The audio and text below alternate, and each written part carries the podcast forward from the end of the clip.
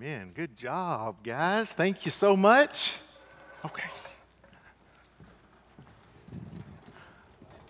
All right. Man. Royal treatment right here. I like that. Yeah, get that right in the right spot. Thank you, guys. Wonderful. How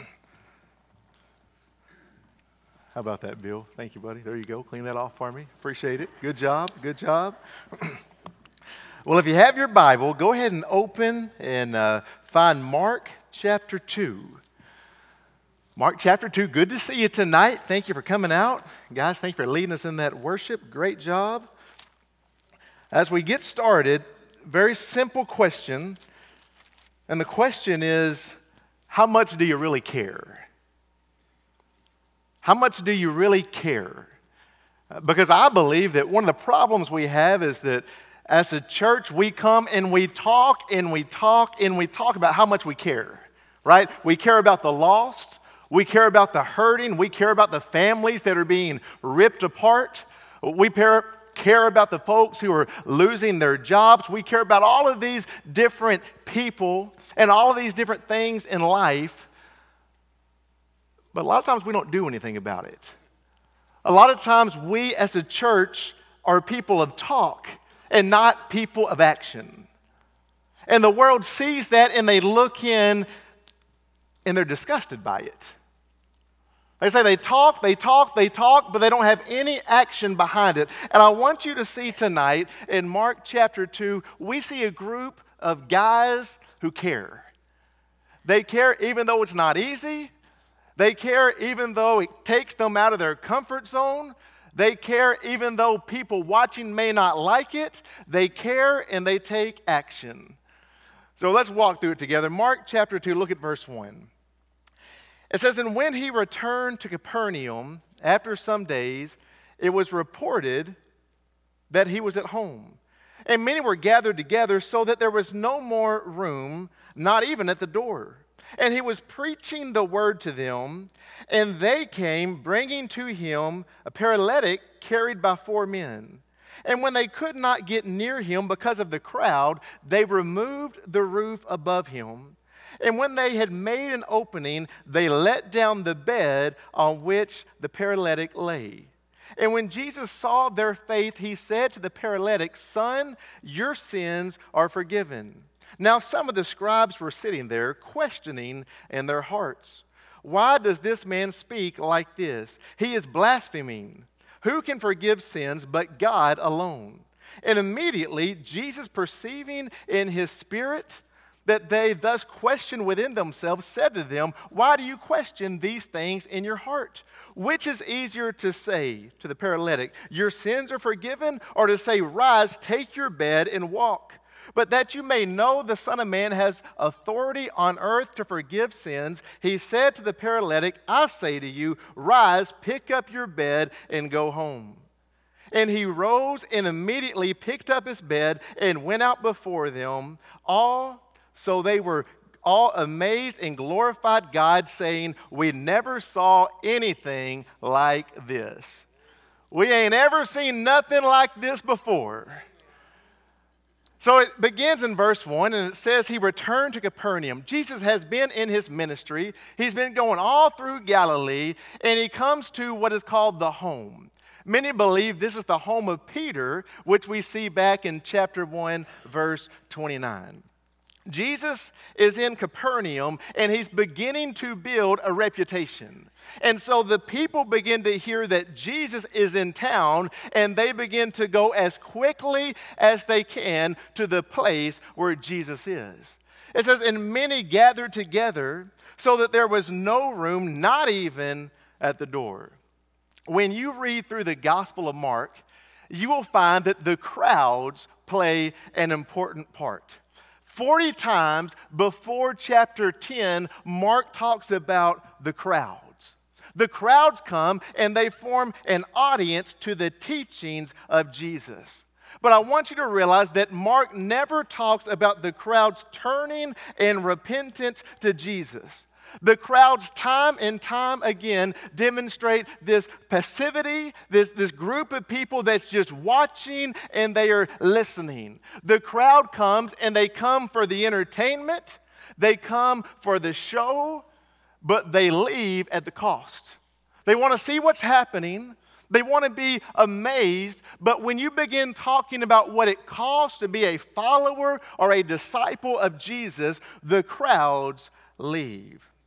The crowds are shown to be those who obstruct access to Jesus. They are the outsiders. They're the ones who are on the outside looking in. Because in Mark, it is in private that Jesus begins to really teach and open up to the disciples. You see, enthusiasm or even proximity to Jesus is not the same as faith. And can I just remind you of this? The Lord is not obsessed with numbers.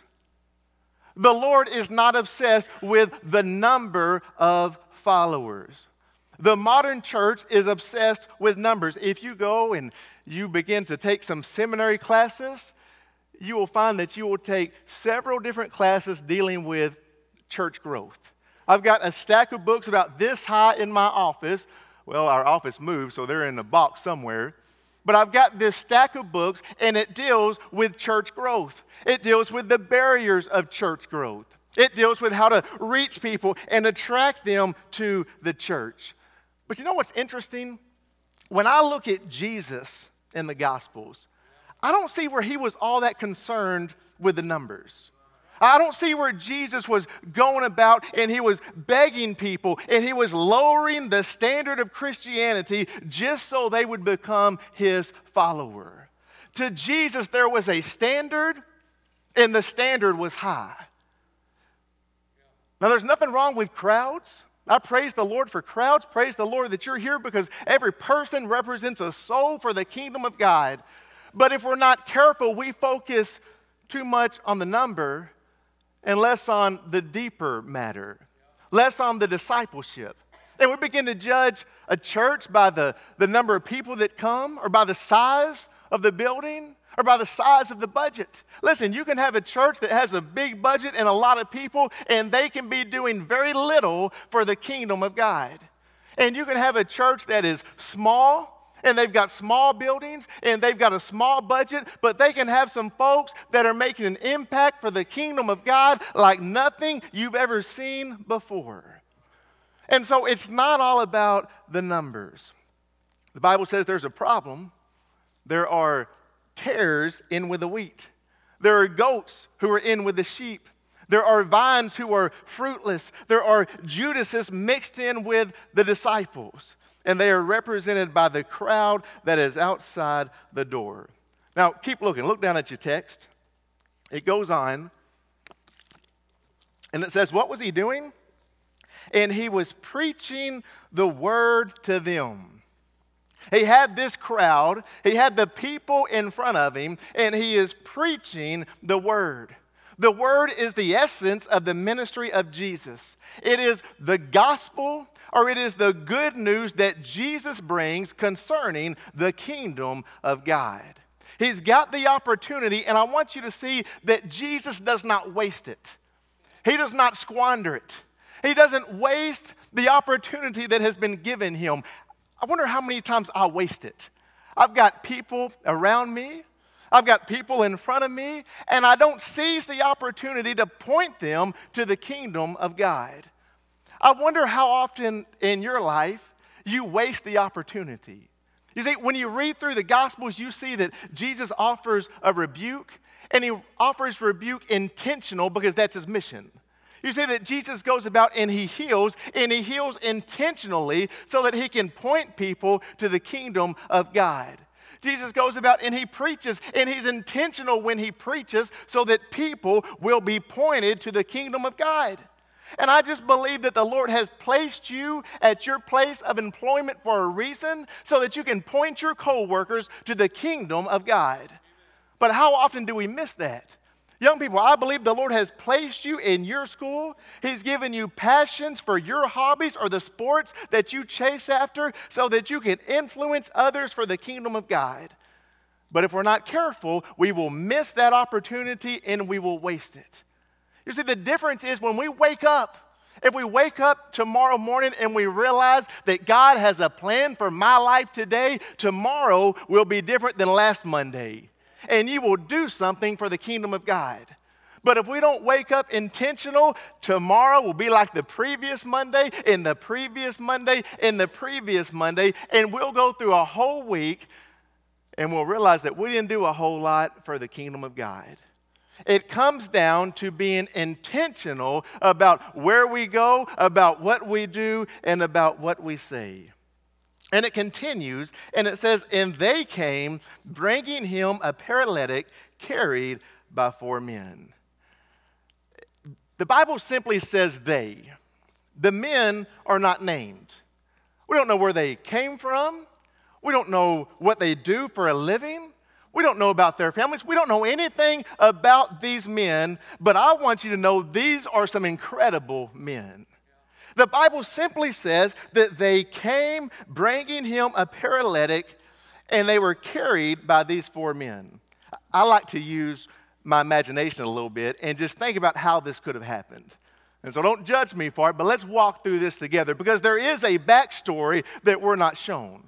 It may be that one day there's a man and he's walking through town, just a regular day going through town, and he begins to notice that there is a crowd of people making their way towards this home.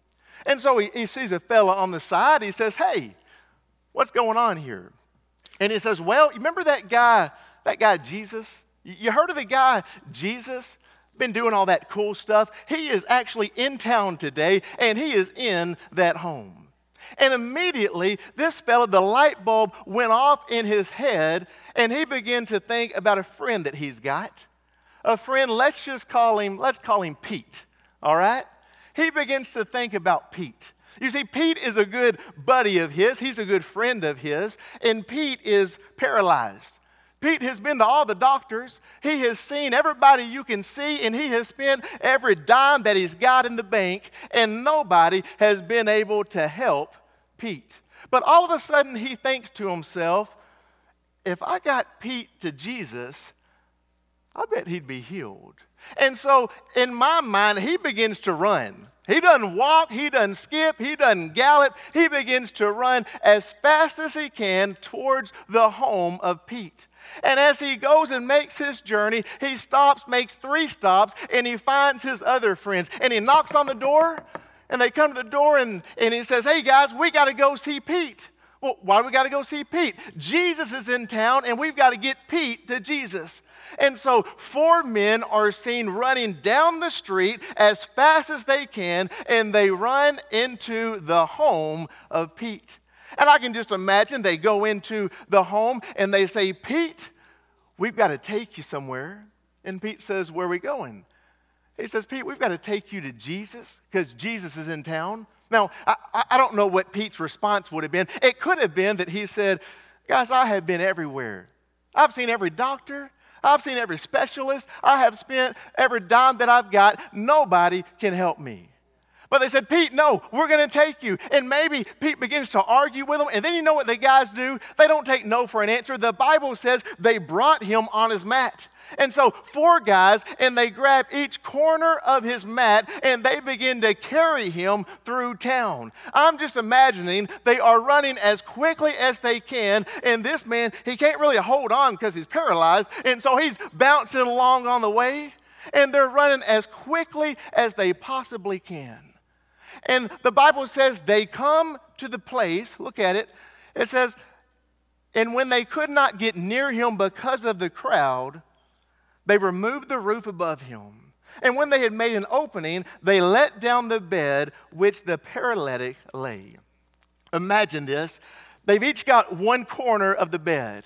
And they come up, they come up to the home, and at this point, there's people everywhere. You ever been somewhere like that?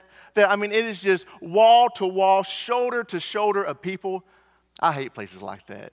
I don't like it, can't stand it. But they come up to the scene and, and they, they try to push through. They say, We've got to get to Jesus. We've got to get through. And the crowd, they just won't let them get through. Now, do you know what most of us would do at this point? Let's be honest. What would we do? we're out, right? And, and we feel good about it. We say, we tried. Pete, man, we love you. We gave it our best shot. We really tried to get you to Jesus. And maybe, maybe a couple of them did. Maybe a couple of them said, guys, we gave it a good shot. Let, let's go home. And maybe they turn and they start to make their way home.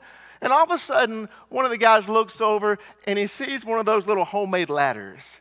And all of a sudden, that light bulb goes off in his head and he begins to think. And he begins to think about how the roof is made because it's made of this, this mud compaction. And he's thinking Jesus is inside the home.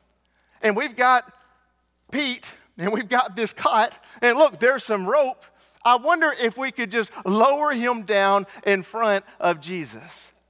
And so he begins to talk to the guys. Guys, I've got a plan. And he tells them their plan. And I'm just guessing there's one in the group that says, There's no way. There's always one, right? There's no way we can't do it. You're nuts. You're crazy. Let's go home. And I imagine Pete says, Guys, if I fall off, that's going to hurt. That's going to not be good. I don't know about this. But, but this guy's pushing. He says, Let's go. And so they carry the man on the roof. That's a job, isn't it? To carry a paralyzed man from the ground, carry him up a little ladder up on the rooftop. And then in this group, there's the engineer man. There's always an engineer type. And he walks over and he steps it off and he says, I imagine that Jesus is right here. And so we need to make a hole right here. And then they get down and they begin digging through the roof. They begin digging through. And now remember, what's Jesus doing? He's preaching, right? He's preaching, and there's all these people and they're listening. And all of a sudden, the dirt begins to fall down right in front of Jesus. There's a mess and it falls down right in front. And can't you just imagine? Everybody looks up and they begin to wonder what is going on, what's happening, and they see that head pop over the hole.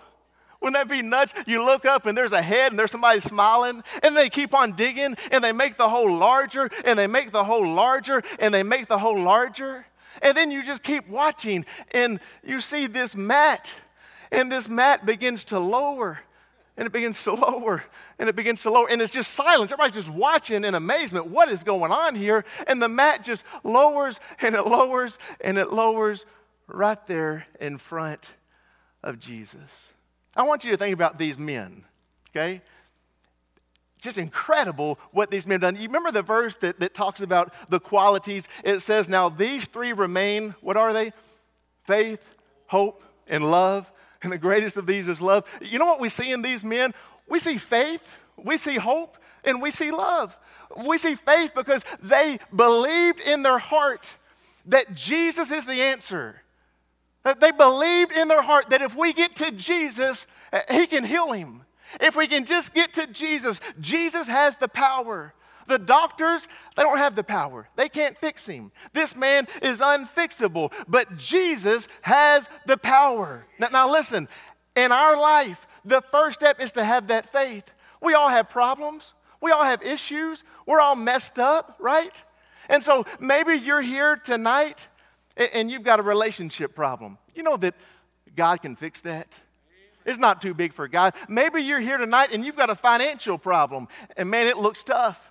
It looks big. You know, God can fix that financial problem. Maybe you're here, you've got a health problem, and you've been to all the doctors, you've been to all the clinics, you've had all the studies, and they've told you there's nothing they can do. That may be right. They might not can do anything, but God is the great physician. And so the first step is these men had faith. They believed in the Lord, they believed in his power. But next they had hope. You see, hope is built on faith. You have faith, but the next step is hope. Hope comes to what you have not seen. Romans 8:24 says, "Now hope that is seen is not hope." For who hopes for what he sees? We talk about the return of Jesus being our blessed hope. It means that we believe, we have faith in it, but not only do we have faith in it, we look forward to that coming, don't we? And so there is a hope that Jesus comes and takes us home. These men believed that Jesus was able, and then they hoped that he would. You know, I believe there's something great in that. We believe that Jesus can heal. We believe that Jesus can bring reconciliation. We believe that Jesus can work a miracle, and then we hope that it will. We hope that it is in His will. And so we bring that to the Lord. We bring it to His presence. We bring it to His feet. And, and then we see love. Don't we see love? Can you just imagine all the barriers that got in the way of this group of men? What, what could they have said? They could have said, Well, it's not my problem. I hate it for him. I hate that Pete is in a, a tough spot right now, but it's not my problem. There's a lot of times we say that, don't we? We see people and we see people hurting, and we know that they are people made in the image of God, but our attitude begins, not my problem, not my concern. And they could have said that. Uh, they could have said, I'm too busy. This guy's walking through town. He's got a place to go, he's got somewhere to be. He could have said, You know what? It's just not a good time today. You ever realize that when it comes to people needing help, it's never a good time? It's always when you're busy. It's always when you've got something going on. And so he could have said, I'm just too busy in life. I've got too much going on to help. He could have said, maybe later. Maybe Jesus will come back in a few weeks and we'll try it then. He could have said, surely someone else will do it. But we do that a lot, don't we? You work with someone that's lost. You know they need the Lord, but you, you push it away in your heart because you say, maybe somebody else will talk to them. Maybe somebody else will evangelize. Maybe somebody else will get outside their comfort zone. Or, maybe there's this excuse because some people are not going to like this. Have you thought about the homeowner here? Right? If, it, if it's Peter's home, whoever's home it is, he's got to go fix his roof after this. I mean, I'm just got to think that he's sitting back and he's thinking, my goodness, I just fixed that roof. And now look, there's a six foot long hole up there. Goodness. You could have thought this is going to be a mess. There's people that got there early, and I got to go to the back of the line, and they're going to be mad when I just cut everybody and bring him right in front of Jesus. There's all these obstacles, there's all these different barriers. But you know what love does? Love lets nothing stop you. And these men let nothing stop them. They knew that Pete had to get to Jesus. Reminds me of Zacchaeus. Remember what Zacchaeus did? This wee little man, he goes up, he climbs a tree. He had to look silly doing it, but it didn't matter because he had to get to Jesus. It goes on, it says, And when Jesus saw their faith, he said to the paralytic, Son, your sins are forgiven. This is the first time that, that faith is mentioned in Mark. And notice, it doesn't talk about their belief. What does it talk about? Their action. It doesn't talk about the belief in their heart, it talks about the action that you can see. So many times in the church, we talk about faith and we talk about it as a noun. We say, I've got faith because I've got belief. And so in my heart, I've got this faith. But faith is a verb, faith is action, faith is something that you ought to be able to show off in your life. Faith is something that people should be able to look at our lives and they ought to see that we are men and we are women of faith. Faith for this group of friends meant that they took action, they dodged the crowd, and they removed the roof. I think it's interesting because faith always involves risk. You cannot live a life of faith if you're not willing to take a risk every once in a while. And you know what happens when you take a risk? Every time you take a risk, there will always be fear. There's always going to be fear. There's the fear of rejection, there's the fear of making a mistake. There's the fear of being wrong. There's the fear of the unknown. There's the uh, uh, uh, fear of all these different avenues in life. But the difference is when we are men and women of faith, the fear does not paralyze us. It doesn't mean that we don't have fear, but it means that we know that God is pushing us forward, so we keep on marching on even in the face of fear.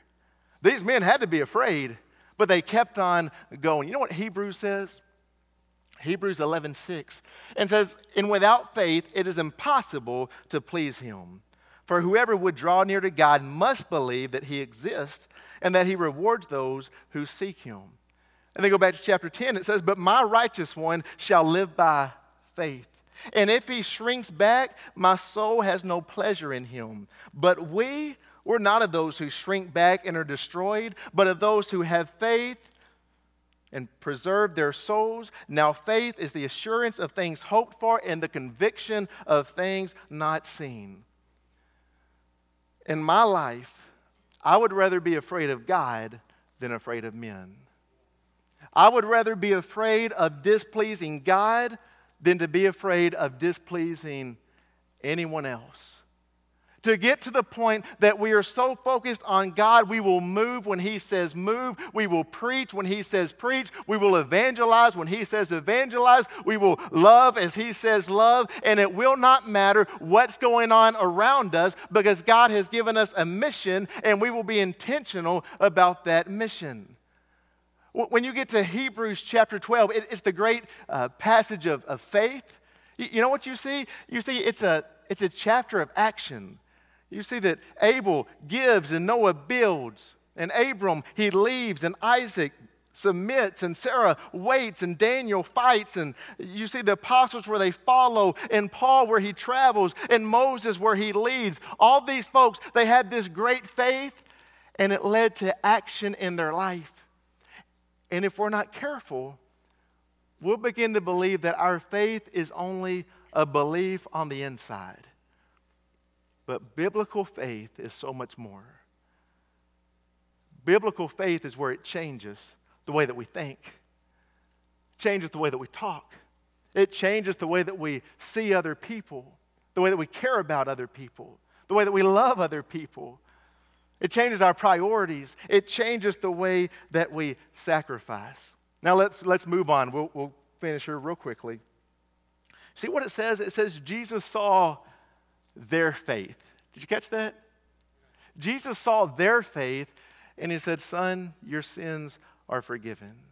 It's a beautiful thing. If these men would have not brought Pete to Jesus, I'm not convinced he ever would have been healed but because they stood out and they did what they were called to do, lives were changed. And when Jesus saw their faith, he said to the paralytic, Son, your sins are forgiven. Now, what did this man come for?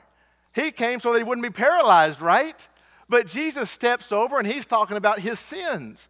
I believe that Jesus looked at this man and this man had faith also. He knew the faith in this man. He knew that this man believed that Jesus was the Messiah. And so he looks to the deeper problem, and this man's deepest problem is not that he cannot walk. This man's deepest problem is not that he cannot wiggle his toes. This man's deepest problem is a sin problem.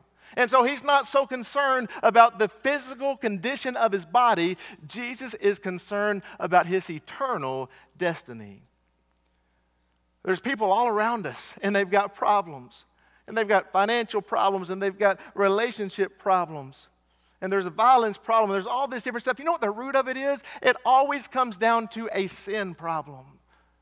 It always comes down to a sin problem. And that's good because we have the solution to the sin problem, don't we? And so, if we've got the answer, if we've got the solution, what we need to do is bring people to Jesus says, Now some of the scribes were sitting there and they were questioning in their hearts. Why does this man speak like this? He's blaspheming. Who can forgive sin but God alone? They're shocked at what Jesus says. They said, We can't forgive sins.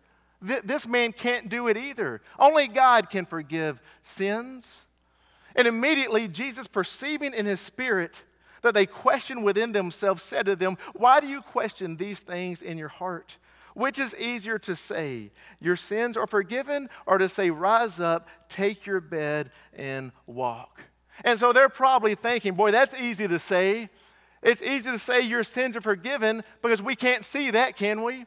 This man's just talk. This man is just empty words. This man is speaking in a way that we cannot verify what he says. It continues, but that you may know that the Son of Man has authority on earth to forgive sins, he said to the paralytic, I say to you, rise, pick up your bed, and go home. And he rose and immediately picked up his bed and went out before them all. And so they were all amazed and glorified God, and they said, We never saw anything like this. Boy, what a testimony.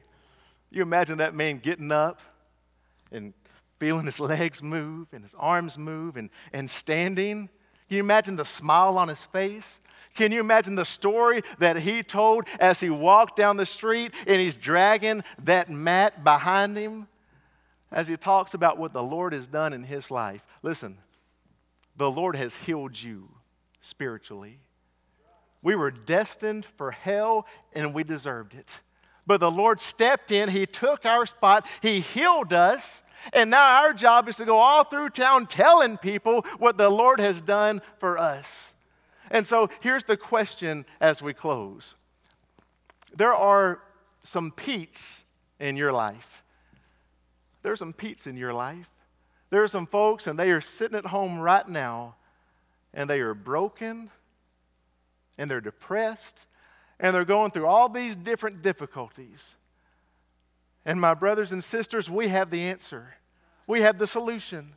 The solution is a relationship with the Lord Jesus Christ. You want peace? It comes from Jesus. You want joy? It comes from Jesus. You want to lose the, the downheartedness? It comes from Jesus. But it takes us to go and get them and lead them to the Lord Jesus Christ. And so I want to ask you just to close your eyes and bow your head. And I want you to begin to pray about this. Who is the Pete in my life? Listen, it may be that you haven't brought someone to Jesus in weeks or months or years or maybe in your whole life. But it could be that there's a, there's a face that you're looking at right now. There's somebody in your mind right now, and the Lord is saying, I have put you in their life for a reason. You work with them for a reason. You're friends with them for a reason. They're in your family for a reason. Are you going to waste the opportunity or will you seize the opportunity?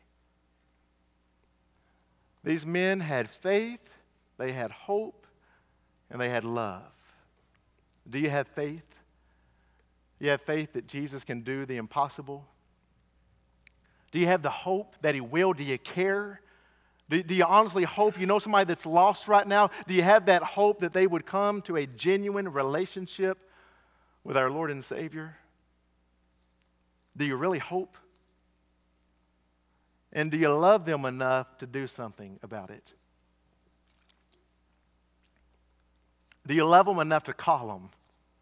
Do you love them enough to talk to them about it? Do you love them enough simply to invite them to church? Is there any action to your faith? Or is it all just talk? Lord, I pray that we will be a people of action. God, I pray that for each one of us, you have put a face on our heart you put someone on our mind, someone that we can minister to, God. And Lord, I pray that you will keep that, that name on our heart. I pray as we, we go home tonight, maybe tonight we need to make a phone call. Maybe tonight we need to go see somebody on our way home. Maybe there's somebody who needs some encouragement. Lord, I pray that we'll be obedient. And I pray that we will see lives changed. I pray that we'll never get over what you've done